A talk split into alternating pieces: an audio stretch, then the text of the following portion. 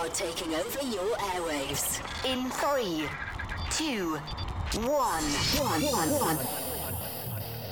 Ladies and gentlemen, from the studios in the wrestling capital of the South, it's another terrific episode of The Bengebuster Show.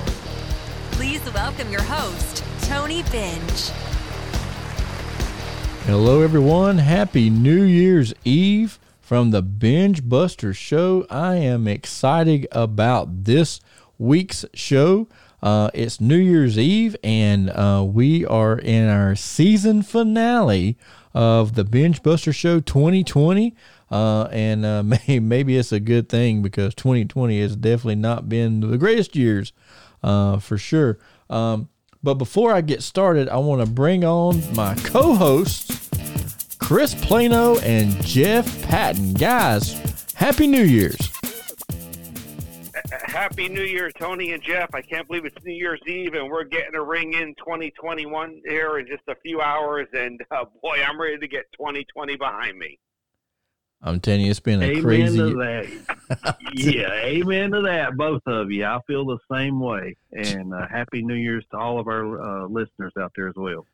Yeah, uh, you know, uh, guys, last week's show, uh, Christmas Day, uh, it was tremendous show. I got a lot of feedback on that.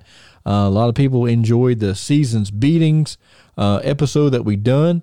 But tonight's episode um, is is pretty exciting. Not only is it our season finale, but the three of us, between the three of us, we probably have about sixty. Well, no, probably longer than that. Uh, 30, 40. Probably between the three of us, there's about 90 years worth of, uh, or even probably more than that, but of, of wrestling history between the three of us. And I thought instead of sitting around and breaking down a certain show, uh, our season finale, as as our season has went by, we have talked about lots of uh, different major wrestling events that took place. Um, but tonight we are going to be talking our top three matches or events in wrestling that has really captivated the, the three of us. Um, and we're going to be talking about that here in just a couple of moments. Um, as far as uh, this week's podcast, uh, we are talking um, the the three uh, ma- matches or events in wrestling history that that would that touched us and made us go, I got to get in wrestling or I love wrestling. Um, and I figure that we will start the uh, start the show off, uh, Jeff, with you. Uh, and and I think guys, the format we'll do, we'll go back and forth. You know, we'll go to Jeff, Chris, me, and then we'll just keep going back until we get our uh, three matches in. Uh, but Jeff, we're gonna start with you. Well, no doubt about it. My favorite wrestling match of all time would have to be, and favorite event as well, uh, Starcade 85, uh, The Gathering. And of course, it was the I Quit match between Magnum TA and Tully Blanchard. Uh, just the match was so intense, uh, so bloody, so believable um, that uh, it, it just, uh, the, the first time I saw it, I, I fell in love with with the match and wrestling all in, all together, and just a, a great match. Yeah, I agree, Chris. What what are your thoughts on this match? I, I, I mean, I mean, whatever nine we picked together tonight, it, it, I mean, it's all going to be good. I mean, the whole show from top to bottom. I mean, you know, you could talk about it for hours. You know, that particular match. I mean, it was so believable, and and Magnum at that particular time was just so over. I mean, it was just. It was a great time for wrestling and a great time for the NWA, and uh, that might would have sold all the tickets to get into the arena that evening, if not, you know, another match or two. But it, it, that match was just so over, and it was a great storyline at that time. Yeah, and what I liked about that match uh, was not only um, I, I, I was watching an interview the other day about uh, with Magnum TA, and he was talking.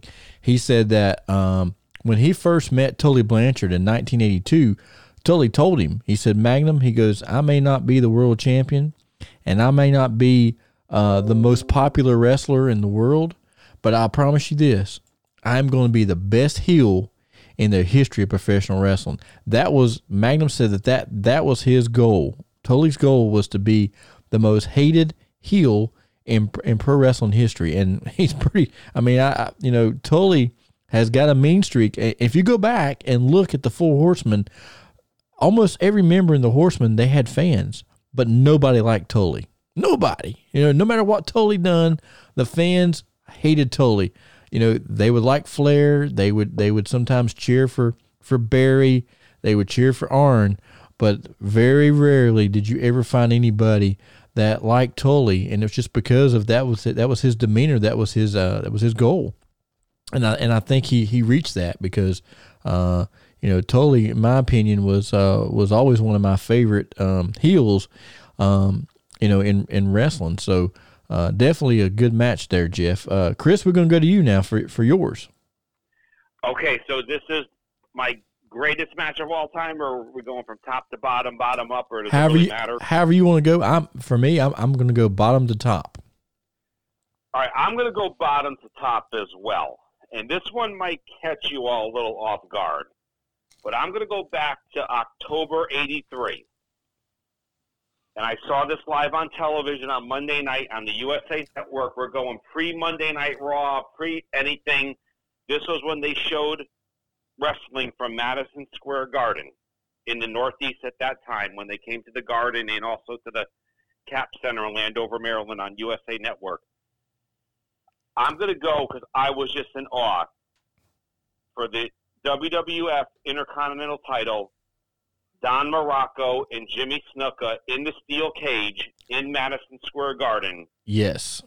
Both covered in blood, bleeding profusely, as Gorilla Monsoon would say. And when I saw Jimmy Snuka climb to the top of that cage, and not only climbed, but stood there as well, that place was going ballistic. And for me, as a 12 year old kid, that was like bigger than anything. So that might be a little curveball, but to me, I thought that was a great defining moment at that time in professional wrestling for that particular match. And it wasn't even for the heavyweight championship; it was for the intercontinental title. Right. Yeah. And th- and that's amazing. And one of the things that I've I've heard um, was that uh, one of the greatest wrestlers of all time, Mick Foley, uh, was at that he, he he was at that show, and he said he hitchhiked to get there because he wanted to see uh, Muraco and Snuka. So um, it's definitely a good match. Jeff, what what are your thoughts on this one? I totally agree, and I think didn't didn't Mick Foley say that uh, that was what made him want to get into wrestling was that match right there. Yeah, yeah, if, yeah. I mean, yeah, incredible. Uh, I, you know, Jimmy Snuka and Don Muraco. Um, I there, I was speechless when I the first time I saw this match, especially when Snuka climbed to the top of the cage I mean, that was unheard of back in 1983. Yeah. Mm-hmm. Yeah, that and it was. I, I think the, the, the storyline at this point was just so over as well. It was just, it was it was the perfect setting. I mean, and and even I mean, Snuka didn't even win the match, but that's all they needed to see everyone, and and it was on. I mean, at that point, and he took I think steel cage matches to the next level just just with that. Well, I remember seeing an interview one time with uh, uh, Mick Foley, and he said that when he was on top of the cage with the Undertaker, uh, in his mind he pictured going back, and he said time kind of stood still for a second because he was like, "Wait a minute, this is this is like Snuka, but I'm a hell of a lot up higher than Snuka was." But uh, and of course he landed on something a whole lot harder than the ring. But uh, you know, a great match, Chris. Uh, really, really good match to get us started. Now, mine, uh, mine, I'm, I'm a little, um, I, I, I don't want to use the word prejudice on this one, but, uh, but I favor this match a lot, uh, for a couple reasons. Number one, uh, one of my favorite wrestlers, uh, was involved in it, and no, it's not Jimmy Valiant, unfortunately, but, but this, this match took place on my birthday in 1985 um, and it really solidified this this guy as being a top babyface in the National Wrestling Alliance. And I'm talking about the cage match on television. Uh, the United States Heavyweight Champion Chief Wahoo McDaniel defended against the newcomer to the NWA, um, the uh, vastly popular, as Tom Miller would say, Magnum TA. Um, this match took up the whole uh, hour of uh, worldwide wrestling. Uh, but this match was it actually aired on um, March the 30th, but it actually was recorded and and uh, took place on March the 23rd, my birthday, there at the old um, Independence Arena, Charlotte Coliseum. Uh, but Magnum TA out of nowhere hits the belly to belly on Wahoo. The place erupts and Magnum becomes U.S. champion. And from there, Magnum was known as the boss. And uh, and I think that, that that match put Magnum on the map. What do you guys think? Yeah, definitely. That was one. I um, another match that I'll never forget. Uh, that to me was all right. Magnum has arrived in the Mid Atlantic area now uh, in the NWA. Uh, yeah, I'm going to echo what Jeff says there. I mean, you know, great match. Uh, and, and I, I, vaguely do remember it as well. I mean, it was uh, uh a defining moment for, for Magnum and a, a, great opportunity in the spotlight um, as well. And, and, you know, kind of almost like the rest is history from that point. Yeah, for sure. Um, now, Chris, we'll, we'll we'll go to you for the for the second match. What what is your second event or match in wrestling history? Boy, you know, I've been tossing between these two, uh, Tony, since you told me about a week or two ago about this, and and and I'm still tossing it to now. Um, and and, and I'm gonna go my number one pick is not, I'm to say this, the best wrestling match ever, but I think it was the best defining moment in professional wrestling. So I'm to stick with that as my number one. For my number two, I'm going to go 1989 with the Flair Steamboat trilogy. Yes. I, you know, I'm not going to doubt Ric Flair. Ric Flair, in numerous interviews, has said he thought that was the best wrestling matches that he wrestled in his career, and who am I to doubt him at all or anyone else? Right, for um, sure.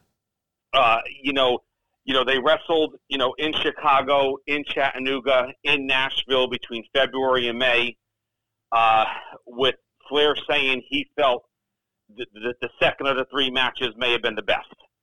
Um, so I'm putting that as my second where I do want to come come south a little bit and you know give some accolades in '89 and and myself having the chance to see Flair take on Steamboat in New Haven, Connecticut during that that time as well was was truly special. But the trilogy definitely I think takes it for for the first half of '89. For sure, uh, Jeff, your your thoughts? Uh, that was going to be, uh, you know, I was kind of leaning toward that as probably my second. But yeah, man, great choice. Uh, um, all three matches were absolutely incredible, and uh, those two just when they they got in the business together, uh, I, you know, uh, I, they started uh, uh, were trained by Verne Gagne in in the AWA in Minnesota, and uh, um, so they pretty much started together, um, ended up in Crockett's territory together, uh, started feuding uh, each other uh, then. And uh, man, just anytime those two got in the ring together, it was magic. I mean, no doubt about it. Yeah. Um, uh, yeah, for sure. I mean, I, I had the uh, opportunity, Chris, also to during 1989 to watch a couple of those matches between uh, Steamboat and Flair at a couple house shows in Greensboro, and man, I'm just like, how how in the world are they going to top this? It just kept, you know, going back and forth, and uh, uh, you know, to to this day, you talk to people a lot, eh, wrestlers and fans alike, and they will tell you that Steamboat and Flair captivated people. And one of the things about Flair and Steamboat matches, if you go back and watch their matches, they never done the same thing in the match. Like they, you know, a lot of guys, if if if they, excuse me, if they're going, you know, thirty minutes or so, you know, they might run the same spot a couple of times and just kind of change it up. But all those uh, major uh, television shows uh, that that that Steamboat and Flair appeared on, uh, the matches never were identical. They never were. And that and and that right there just you know it says a lot uh, about the uh, work ethic of both of those guys. Absolutely, and two of the best in the business, if not the best. There's really not much more to say, and uh, you know the the magnitude of what they did um, was incredible for the wrestling business. For sure, Jeff, your uh, number two pick. Um, you know, I was I was thinking about uh, you know Crockett Cup two with Ric Flair and Barry Windham, but I I changed my mind. I mean, that was a great match, but to me, it was July. I want to say the fourth or the sixth in 1987. It was at uh, Atlanta, Georgia, if I'm not mistaken. That's where the first one was during the Great American Bash, the very first War Games. It was just such a unique idea that Dusty Rhodes came up with, and it was the Four Horsemen, which was Ric Flair, Arn Anderson, Tully Blanchard, and Lex Luger with their manager. J.J. Dillon was in the ring as well. Two rings, actually. Two rings enclosed by a cage, a cage on the top. And then you had the other team was uh, Dusty Rhodes, Nikita Koloff, Hawk and Animal, the Road Warriors, and Paul Ellering. And I mean, just the concept, uh, the the match was so intense so believable, blood everywhere, uh, and then of course uh, the finish where JJ actually did hurt his shoulder. Uh, just an incredible match, start to finish. Yeah, very good. I uh, I definitely enjoyed that one. Chris, your thoughts? I I, I mean the War Games. I mean you got to tip your hat to the American Dream, Dusty Rhodes, just the whole concept of, of the War Games um, you know, it drew me in from afar watching this, uh, you know, up in Connecticut back in the day. I was like, this is something different. This is something special. You don't see this every day. And you know, it, it, you know it's going to be a brawl. You know it's going to there's going to be blood. There's going to be guys who you know in my mind back in the day it could end their career.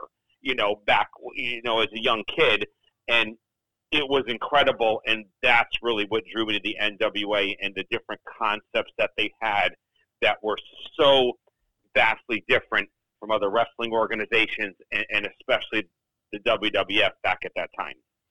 Yeah, for sure. I mean, it was a crazy time. Um, but yeah, that was definitely some good stuff.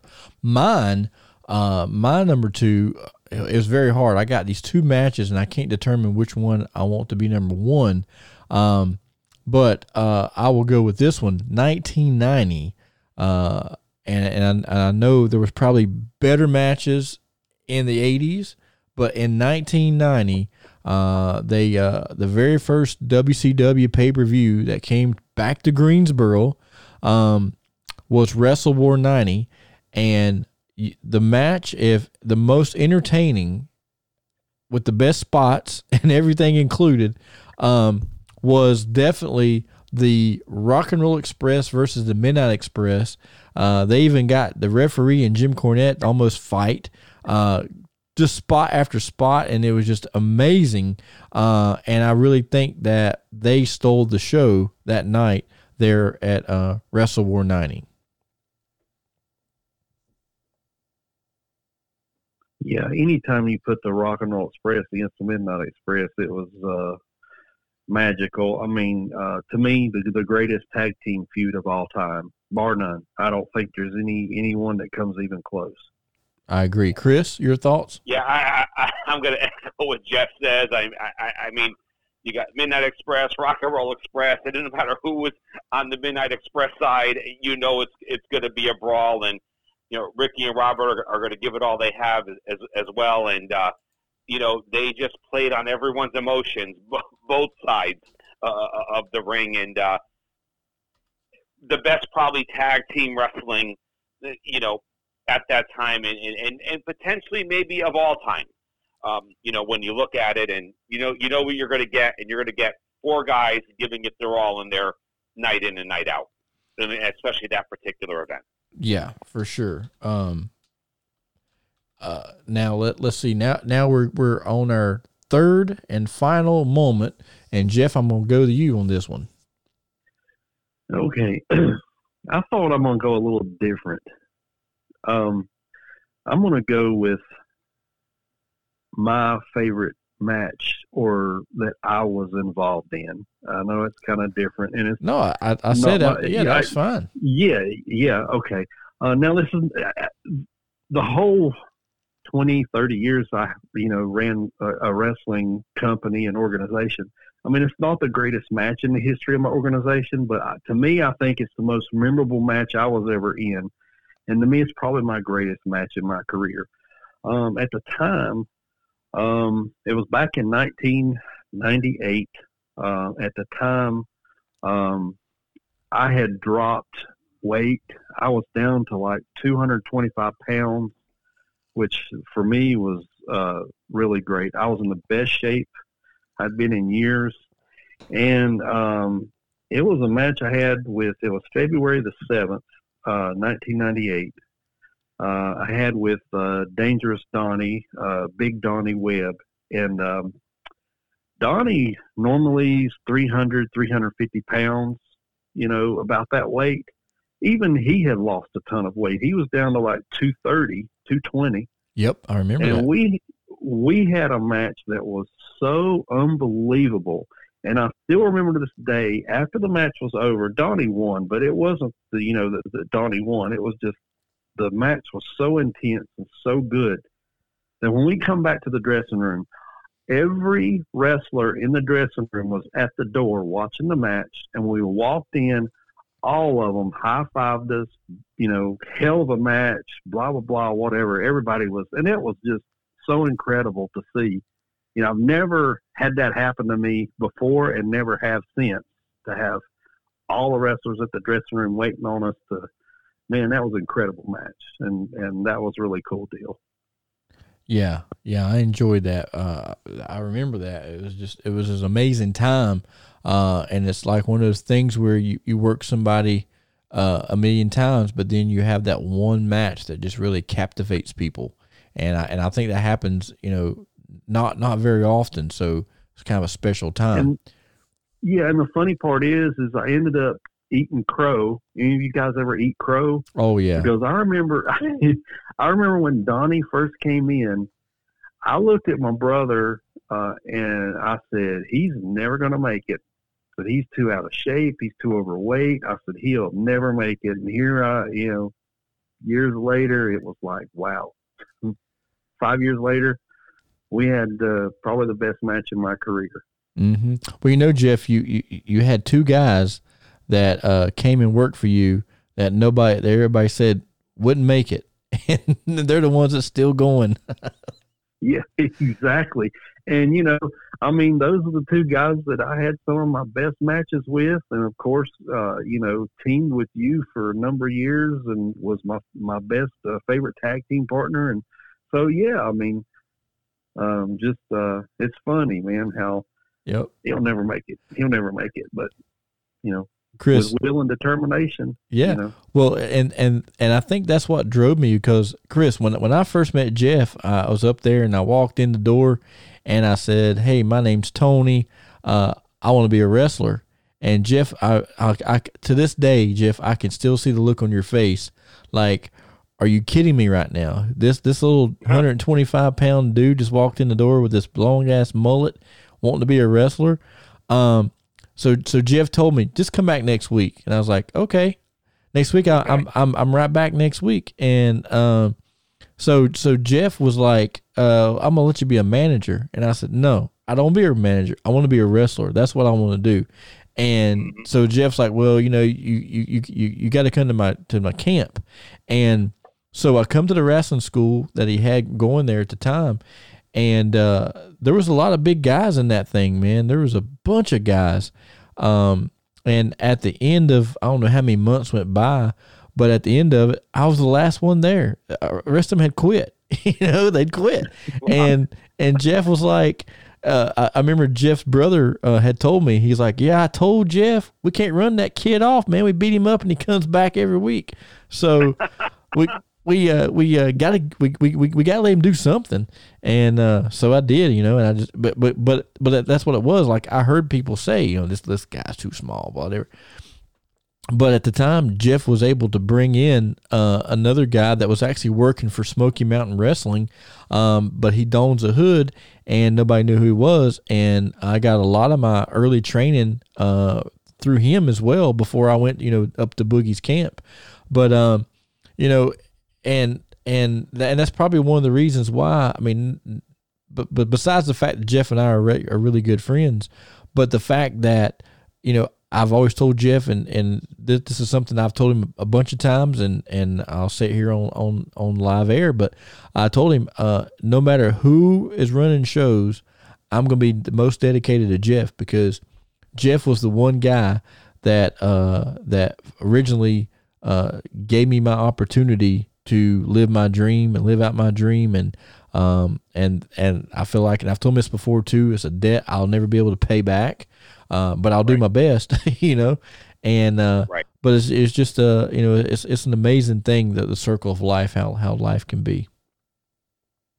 Absolutely, Jeff. Great story there, and uh, you know, you know, as I would always say to any wrestler or anyone, you know, and that was, I mean, just listening to you how you said that with, with, with passion and, and grace and walking back to the ring, even back to the locker room saying, wow, I gave it my all tonight.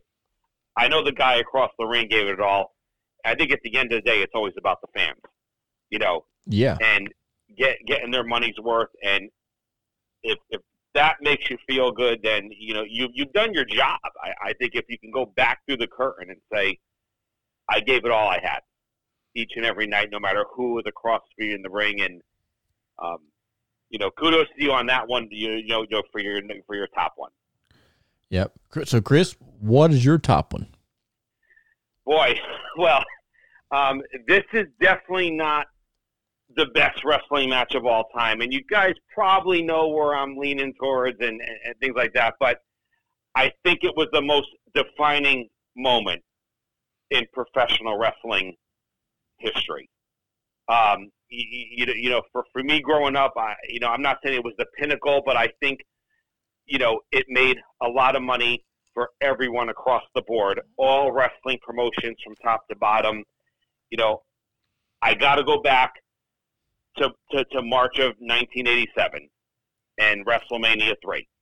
Yeah. And, you know, I'm a 16 year old kid, and when you hear Gorilla Monsoon yelling, there's 93,000 plus, you know, greeting the heavyweight champion of the world, and he's coming down the Pontiac Silverdome, and you know Andre's in the ring. It wasn't Hogan and Andre's first match, though they built it up like it was. You know, I think at that point it was probably the best moment in professional wrestling. Um, you know, it was not the best match by any means, but it served a purpose on many different levels. And I've watched the match many times over, and Jeff might be able to help me with this. And Hogan has said this in interviews. Even going to the ring, he was still a tad unsure which way Andre was going with things, with this. Though Vince was assured him what was going to happen, but I think for professional wrestling, it was a great moment in time at that particular time. Yeah, yeah, I agree. Um, I mean that that event was just tremendous. Uh, and if I remember, you guys correct me on this, but uh, wasn't that like one of the very first extremely long WrestleManias? Like they had a ton of matches on that, uh, and that show lasted like five hours. Is that right? Yes, I would say so. Because I remember, uh, yeah, yeah, the reason why I say that four hours. Yeah, because I remember as a kid uh, going to the video store to rent it, uh, and it came when when you rented WrestleMania three, it came with two VHS tapes. Now, guys, now we're really telling our age here, but right. you you had to get two tapes to get the whole show.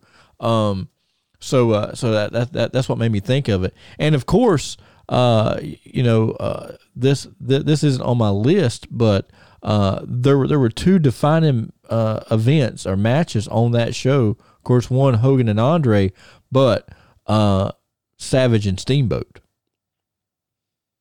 Yeah, yeah, I remember. I definitely remember that match. Uh, you know, it's funny because when people talk '80s wrestling and who was the biggest stars, they say Ric Flair, Hulk Hogan, Dusty Rhodes, but people sometimes forget Andre the Giant. I mean, Andre Yes. the Giant, especially in the early '80s. I mean, man, when he came to to and when he came to the to the arena uh, to wrestle wherever.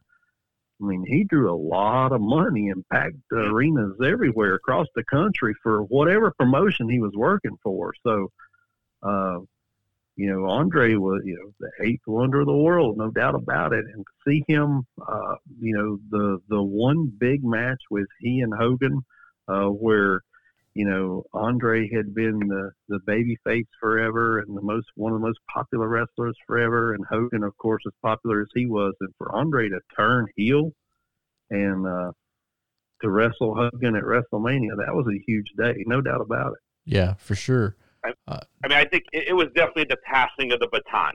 It, that- was Yeah.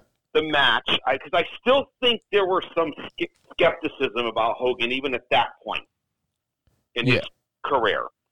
With the this is it, we're passing the baton, and and it served a lot of purposes. And and you know, I got to see Andre wrestle live many times, and my first time seeing him, I think I was maybe eight or nine years old in the late seventies, and when he walked the aisle he was head and shoulder above the crowd. It oh yeah, I bet. un, it was unbelievable. I mean, just to see it, you see him in the ring, you're like, this is bigger than life. this is, I mean, and I think of other guys like I've seen Hey Stout Calhoun wrestle live. There's just images, superstar Billy Graham, Hulk Hogan, and the list goes on and on. There's just images that just sit in your mind. You see Flair walk the aisle, you know, that just stick with you forever. hmm Um, I think uh, uh, talking about the, the the the big wrestler that really, my, my God, he's he's bigger in real life than he is on TV. Um, I think for me, uh, that I got to see live would probably be the Undertaker. Um, like you see him on television, you think, okay, he's Undertaker, whatever. But I remember uh, being in Greensboro one night for a Monday Night Raw, and it's the Rock versus the Undertaker, man. And when the Undertaker came out, I'm like, holy smokes, this guy is. And because I had ringside seats, man, and I was like, my God, he is huge. Like I, I had no idea how big he was. I mean, I, I assumed he was big, but television doesn't do it. You know, do do those guys like that justice that are like, you know, 6'10", 7 feet tall, whatever. Uh, it's just amazing how you know how big they are. Oh yeah, absolutely. And uh, I mean, that's really what it's all about is to, to see them live, and you know, you see them off of television. And back in the day, you know, all three of us, we were running down to the newsstands to get the monthly magazines. Yeah, well, yeah. I mean, let's be honest here. I mean, and then you saw them in person; it was bigger than life. Yeah, yeah, you're like, oh my gosh, you just don't realize how big they are until you see them. Uh, well, my my number one match of all time. Um, of course, we we have our honorable mentions. Uh, you know, Flair and Steamboat, of course, Rock and Roll at Midnight, um, and of course Andre and Hogan and Tully and Magnum. Um, but I think the one match that I consider the greatest match ever because it's a match that you never thought you'd ever see. But all three of us got to see this match together, even though we were sitting in different sections, except for Jeff and I. We're in the same section. But uh, September 17th, 1995, Asheville Civic Center, Ric Flair versus Arn Anderson. That match right there, even though the finish was, was kind of screwy, but just being able to witness that match, I think that that was a, a, a very special moment in time. Yeah, no doubt about it. Yeah, yeah, Flair and Arn, and I, it, I think I've told the story before, but uh, Arn Anderson said on his podcast, he said, he said I actually threw up. He vomited before he went to the ring. Yes. He was so nervous. He said I've never been that nervous before, but I was so nervous wrestling Flair. I, I mean, it was the match. Probably no one would ever think would ever happen. It was even unthinkable, but it happened, and it was special. Um, yeah, but I, I I can get the butterflies throwing up. Like I mean, but you know, at the time it was it was a, it was a great time, you know, for it to happen. But it's also some of the unimaginable at the same time, and uh, I never thought I would see it, but I did. Yeah, yeah, it was very uh, it was a very special time, um, and I definitely uh, I like the angle how they uh, just you know suckered Sting in there in the in the final. Uh, I think they they uh, drug this this angle out about three months, uh, but it's very good. I, I definitely enjoyed it. Um, but now one other thing I I, I want to just mention here, uh, another turning point in wrestling that um that you know I, I think really really um excited people and got people more interested in wrestling uh, would have to be uh, Bash at the Beach '96 when Hogan finally turned heel and joined the NWO. Uh, I think that that moment was also a uh, a definitely um, uh, uh, sitter as far as a trendsetter uh, for the Monday Night Wars. Yeah, you know, and, and it was on my list. It was kind of it was there. Um, you know, even kind of even when Nash even in Hall showed up the, for the first time, that was on my list as well. Definitely Hogan turning again. No one's seeing that coming, but it, yeah, it needs to be talked about because it was a defining moment in the '90s for wrestling. Yeah, and and to where it, it was it was moving forward. So absolutely. Yeah, you can. Yeah, I mean, we can look back at a lot of moments that changed wrestling. I mean, how about when, uh, you know, the what was it when Vince McMahon shows up on WTBS where Georgia Championship Wrestling is supposed to be? Yeah.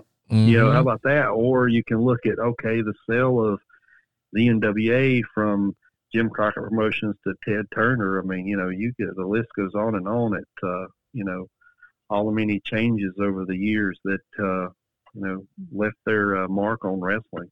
Yeah, for the future. Definitely been a lot of them, and and I'm sure in the next year, uh, I say next year like it's a long time off. It's a couple days tomorrow, but uh, but any event, um, you know, we're we're definitely in season uh season three coming up uh, on the Bengebuster show. We're going to be going in deeper uh on uh topics of um major shows um and ma- and not just major shows but uh uh territorial uh shows such as Christmas Star Wars and World Class Championship Wrestling and the uh, Parade of Champions in World Class Championship Wrestling. And then, of course, we'll touch on some WWF uh, and um, definitely some NWA and, and tons more. So I'm excited about uh, season three of the Bengebuster show. Um, but, guys, before we go off the air tonight and get ready to go celebrate uh, the ball dropping and all this good stuff, um, what I like to do is uh, just uh, you know wish you guys a uh, a happy new year, and of course thank both of you guys for helping this podcast um, you know, go each week. Um, you know, you guys donate your time and your and your um, and your thoughts and and uh, to the show, and I, and I appreciate it a lot. But uh, real quick before we go off the air, uh, you guys have any New Year's resolutions?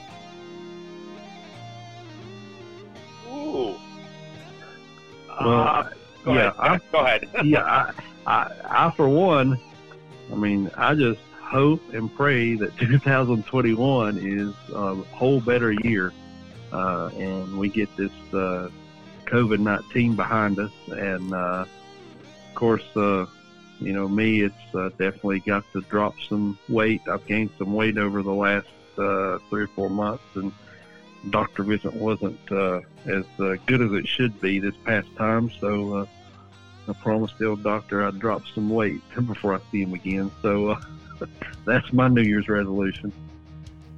Boy, Jeff, I'm going to echo you there. Uh, you know, yeah, the last time I actually worked out, I'm going to be honest with you guys, was March 13th, before all this craziness broke out here in the United States uh, last March, and uh, yeah, I can afford to lose a few pounds here and uh, you know get back at it in, in, in 2021, and uh, you know, and for all the fans listening, you know, Happy New Year's as, as Jeff echoed earlier to all the fans, and uh, thank you for listening, and, and, and we're looking forward to bigger and better things for everyone in 2021, and we're going to get all through this together. Yeah, for sure. Uh, and my New Year's resolution, just like you guys, I'm going to get in better shape. Hopefully, uh, go out and uh, you know if 2021 is the the final countdown, the final tour of Terrific Tony, uh, I want to go out with a bang. So uh, so that that's my goal too to get better shape and just be an all around better person. Uh, try to be more understanding to my friends and family and uh, not just think about myself. Um, and travel more. And I've already got a, a trip planned. Uh, as a matter of fact, I've got a couple trips planned. I'm leaving in the morning to go to Atlanta, GA, walk down Bad Street one more time, but uh, taking the family down there for a couple days. And then in February, I am going out to Sin City. I'm going to try my luck in, in Las Vegas. Uh, we're doing a little couples. Uh, I say a couples retreat, but my wife says no. The guys are going to gamble, the women are going to lay by the pool. But whatever the event, it's going to be fun. Uh, and uh, hopefully, uh, like you guys say, COVID will be uh, over with and done, and we can uh, get back to uh, our normal lives. And Chris and I are going to be starting a new podcast. Um, and Jeff, you're welcome to come be on the guest on on that show as well. Um, but we're going to be talking heavy metal, rock and roll of the '80s. The show is going to be based off just 1980s music only. Uh, so we're going to be talking that. So I'm excited to get that launched. Uh, I think that launches uh, the middle of January. So kind of excited about that. And the Bengebuster Show will be going into season three. So I'm going to be a busy man next year. A couple podcasts. Um, and who knows what else might happen. But uh, but uh, Jeff and Chris, I want to thank you guys again so much for all your time and energy uh, and um, and uh, everything that you guys put into um, our podcast. And uh, next year, hope hopefully we'll have some uh, merchandise that we can sell, and I can uh, help uh, uh, you know make a little money for the podcast and for Jeff and Chris. And uh, so it's, it's going to be an exciting time. I'm I'm excited about what 2021 is going to hold for us. Yeah, looking forward to it. My pleasure, Tony. Anytime, and glad to talk uh, professional wrestling with you all and anything else that might come on the uh, plate as well each and every week we get together. Yeah, same here. It's always fun. Well, uh, guys, uh, again, happy New Year's to you, Bengebuster listeners out there. Make sure you go like us on our Facebook page and uh, uh, download every episode when it airs. Um, and our next episode will will be in the new year, 2021. So uh, everybody, uh, be safe, uh, and uh, we will see you next year here on the Binge Buster Show. Thank you for listening to the Bengebuster Show. Make sure you like us on Facebook and download us on your favorite podcast platform.